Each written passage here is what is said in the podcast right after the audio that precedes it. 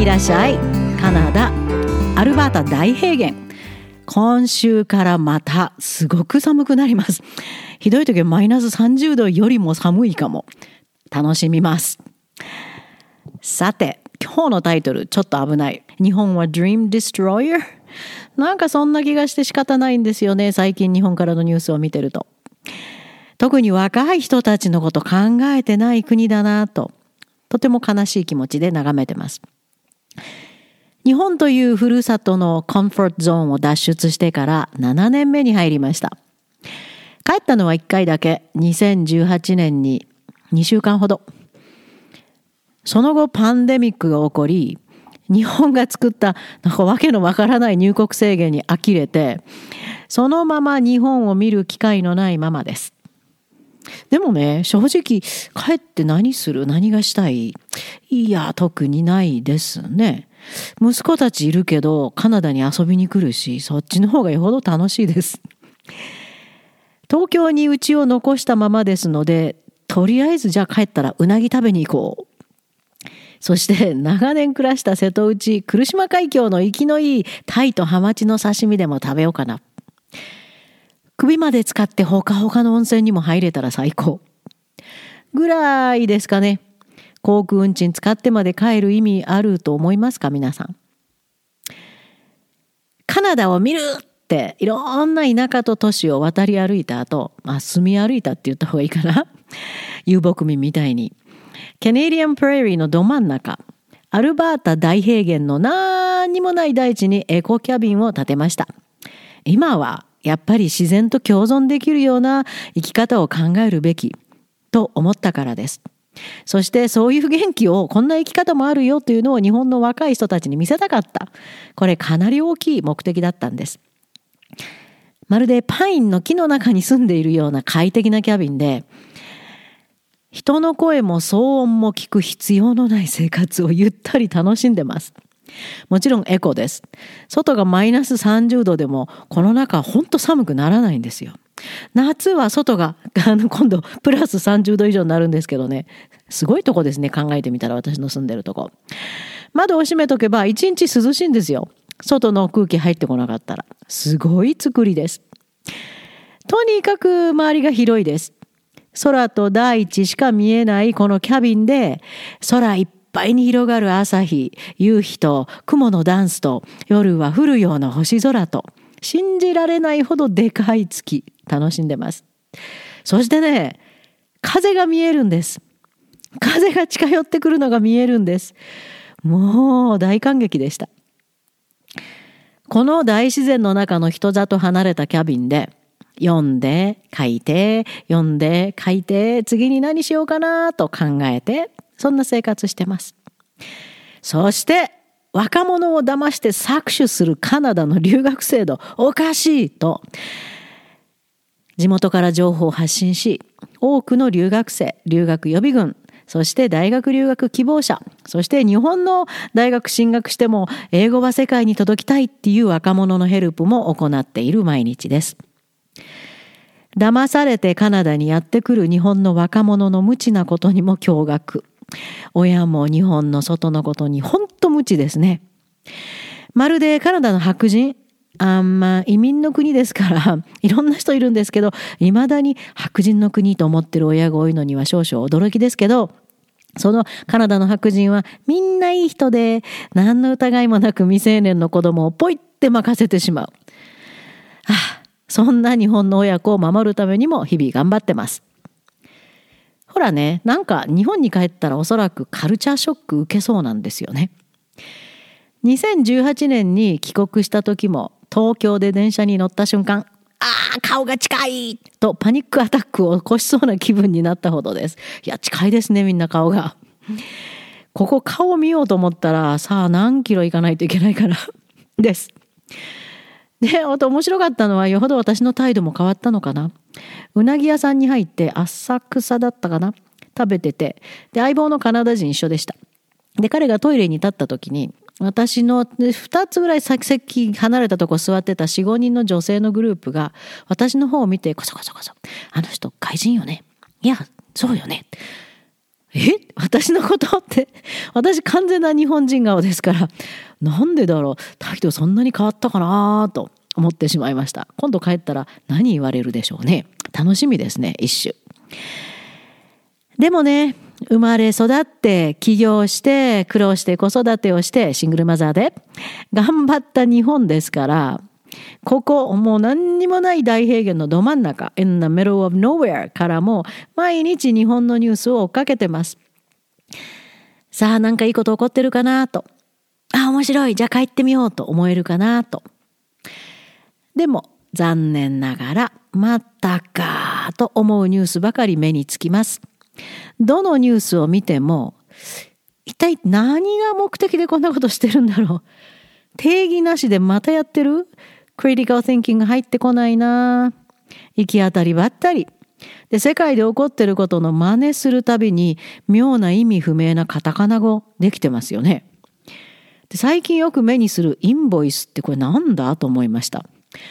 そのままの意味は請求書なんですけどどうやら日本だけでわかる意味があるらしいですね。どんな意味ですか？インボイスって請求書ですよ。昔から書いてましたよね。カタカナになったら変わるんですか？それからもう一つ最近よく見るのがリスキリング。カナダ人の相棒に聞いてみたんです。意味わかる？って言って「ん?」って何それって。で英語にすると「あああ」って言ってましたけど。リスキリングとは英語でリスキリングリって再びですね。スキルつけるんですか？つまりスキルをつけ直すこと学び直すことですよね。えー、まあそれは学び直すというかちょっと違うけど日本の定義見てみるとスキルをつけ直すことを学び直すことと表現されます。2021年に経済産業省が発表した資料によると新しい職業に就くためにあるいは今の職業で必要とされるスキルの大幅な変化にあめんどくさい読むのが適応するために必要なスキルを獲得するさせることさせるんですか？と定義しています。英語で見てみると Reskilling has become a buzzword. Buzzword っていうのはなんかあの流行ってる言葉です。特殊な意味を持たせて、えー、なんかファッショナブルで流行ってる言葉のことを指します。それ使ってるんですか？日本政府は。まあいいや。えー、among governments を政府も使ってる。and non-profits as a way to help left behind workers find new careers 取り残されたその労働者を助けるために新しい仕事に就く前にその今社会が必要としたスキルをつけることそんなに 人気のあるよく聞く言葉じゃないですけどねこれなんか流行りですね今ね。あ、まあ他にもカタカナ上げていくと今日のポッドキャストそれで終わりそうなので次に移ります。不思議の国日本。いやそう言われます。なんかへんてこりんな国薄伝わってくると全部日本だねっていうあのすごい有名なトークショーのキャスターが前に話してたことがあります。でも世界からはどんどん遅れていく日本が見えて悲しい気持ちになります。流行語を取り入れたら国の勢いが上がるかなとやけに幼い勘違いをしているあるいは英語の憧れですか？そんな日本が見えてしまいます高校卒業の仕方も自由。大学に入る時期も自由。大学に出たり入ったりも自由。休学届なんか存在しません。社会で活躍しながらも大学院博士課程に戻るのも自由。大学間の垣根はほぼなし。あれ？どこの話してるの？って今思った方多いと思うんですけど。カナダの話です。日本の教育のカチカチと比べてみてください。私もカナダの自由な教育制度を利用して今度ロースクールに挑戦したいなと意気込んでます希望が出て楽しみで仕方なくて人生が有意義になるなと心が踊ってるんですよ。かたや日本若者や子どもの学び制度おかしいです。学べてないです。押し付けられてるだけです。インプットだけ。考えることをしない丸暗記、塾通い教育、まずすべて壊すべき。個々の子供の違いに合わせた自由な学びペースを第一義にすること。子供の学びを助けるのが教育、押し付けるんじゃないです。そうするとカナダのようなダイナミックな教育そしてその教育が世界の頭脳を引きつけるひいては日本の子供若者の学力思考力が飛躍的に伸びるはずリスキリングまた戻りますけど聞いたことないですよここではしかも国がリードしてさせるって大昔の封建制度みたいですね。若者がそっぽ向くはずです。自分に合わせた学びを徹底して助けてあげることで将来社会に出てからのリスキリングなんて会社や国がお膳立てしたりしなくてもそれぞれが自分で前に進めるのにまた上から全部決めてやらせる。この概念が間違い。分かってないなと思います。こんな環境の日本で若い人たちは一体何を希望に生きてるんでしょうねといつもかわいそうに思います。若者が元気になることなんてニュースに何も出てきませんね。相変わらず時事集団の政治家経営者たちが保身に走る日本これからの日本を担う若者の首を絞め続けている日本が太平洋を隔てたカナダからあそれから私の住んでるところはロッキー山脈も隔てますが見えてしまいますだからカナダを知りもしないのに能力もないのにとにかく日本から出そうと闇雲やけくそ留学を図る親子が多いのかもしれないですね。その気持ちはわかりますよ。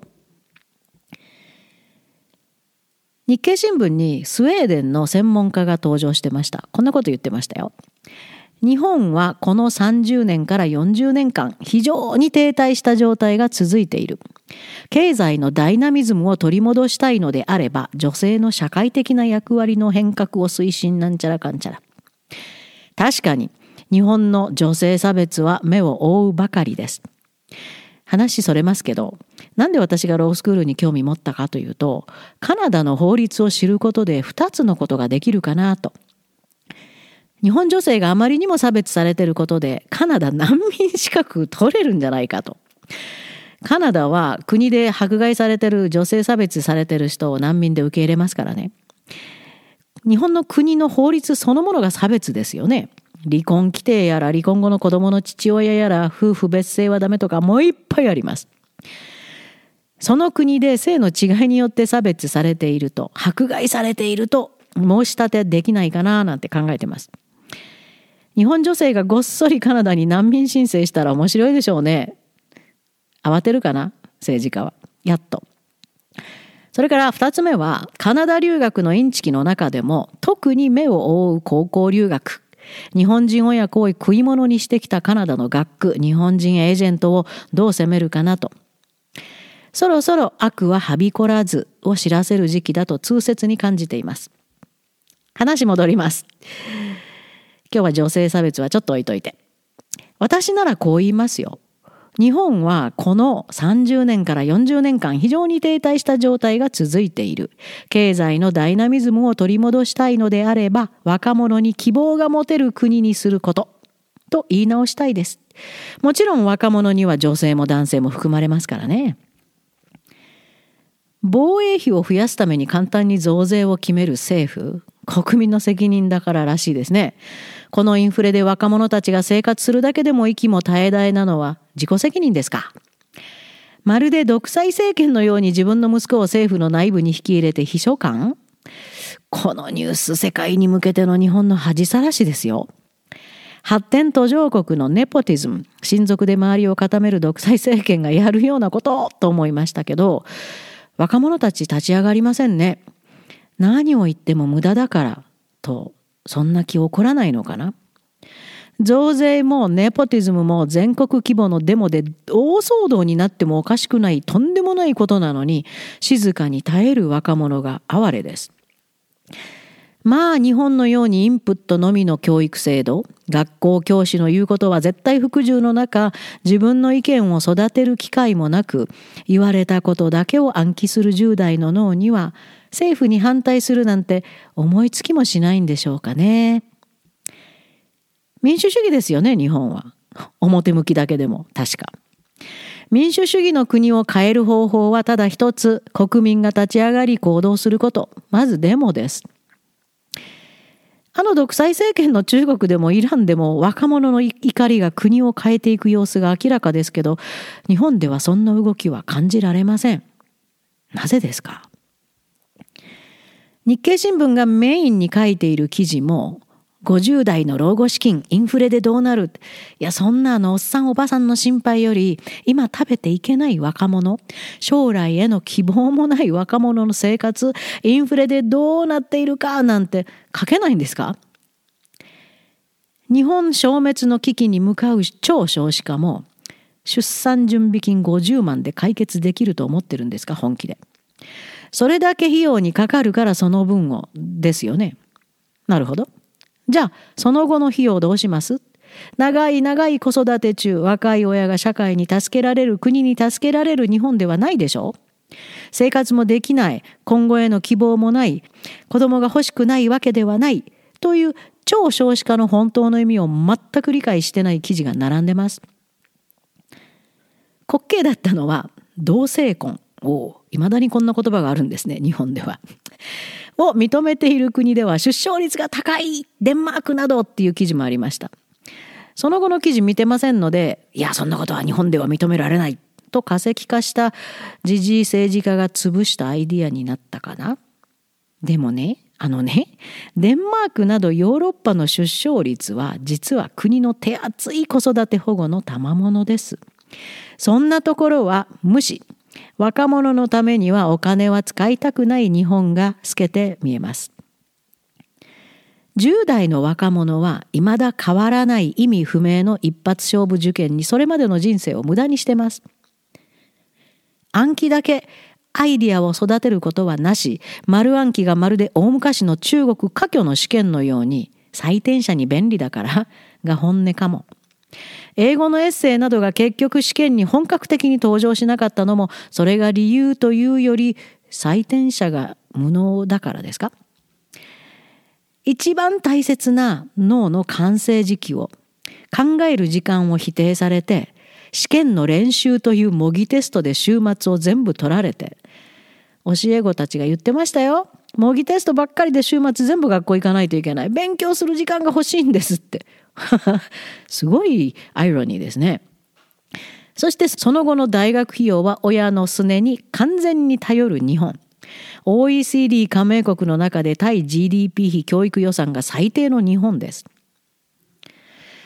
はあ、もうちょっと続けます。頑張ります。世界からずるずる取り残される日本の将来はじいさんばあさんからの評稼ぎに走るんじゃなくて若者が思考できる能力行動できる能力そして希望を持って前に進める能力をつけるかどうかにかかってます。無能なおじさんが何人首相になってもさっぱり変わらない日本。絶望しますよね若い人たちも。私自身もこりゃあかんもう自分が疲れるだけとカナダに来ました。前に進むということがどういうことかがやっと分かった気分です。もちろんどの国にももちろんカナダにもなんじゃ？と思えることはありますしとんでもない白人もたくさんいます。が前向きにエネルギーが湧いてくる環境です。Dream Destroyer の日本に辟易としたらカナダにいらっしゃいと言いたいところですが現実はそう簡単ではないのが悲しいところです。着実に行きましょう。自分の未来をもっともっと自由な環境で広げたいと思っている日本の皆さん。あ、若者若者と唱えてすいません。年齢制限ありませんよ。私も若者からは程遠いですけど挑戦を続けてます。ということで日本の皆さん、国など放っておいて自分の未来は自分で守ってください。そのためには能力が絶対必要。そうでないと日本と同じく存在感がどんどんどんどんなくなってしまいますよ。まずは自分の能力を上げること。リスキリング？いやいやいや、そんな薄っぺらなものではないです。クリティカル・ティンキング学んでください。人生がガラッて変わりますよ。ものの見方がガラッて変わりますよ。クリティカル・ティンキング思考法を運用できる訓練をしましょう。最適な方法英語のエッセイなんです、実は。英語のエッセイを論理的一貫性を持たせ、客観的、批判的、具体的、簡潔に書く特訓から始めると、クリティカル・ティンキングがもう同時に脳に染み込むように徐々に徐々に分かっていきます。魔法です、一種の。でもどうやればいいのかなと困ったら一度 UX English のエッセイベーシックスを覗いてみてください。uxenglish.org uxenglish.org ああ、お金かかるんか、費用が。そうですよね。賃金も上がらず物価だけが上がる日本では苦しいですよね、余分な出費は。そんな今だからこそ UX English のコースに大幅なディスカウント可能な奨学金をつけたキャンペーンを行っています。それも覗いてみてください。それでも困った？うん、じゃあご一報ください。何か方法を考えましょう。あるはず。クリティカル・ティンキングの問題解決法を使って。そして前向きにいつか必ずカナダにいらっしゃい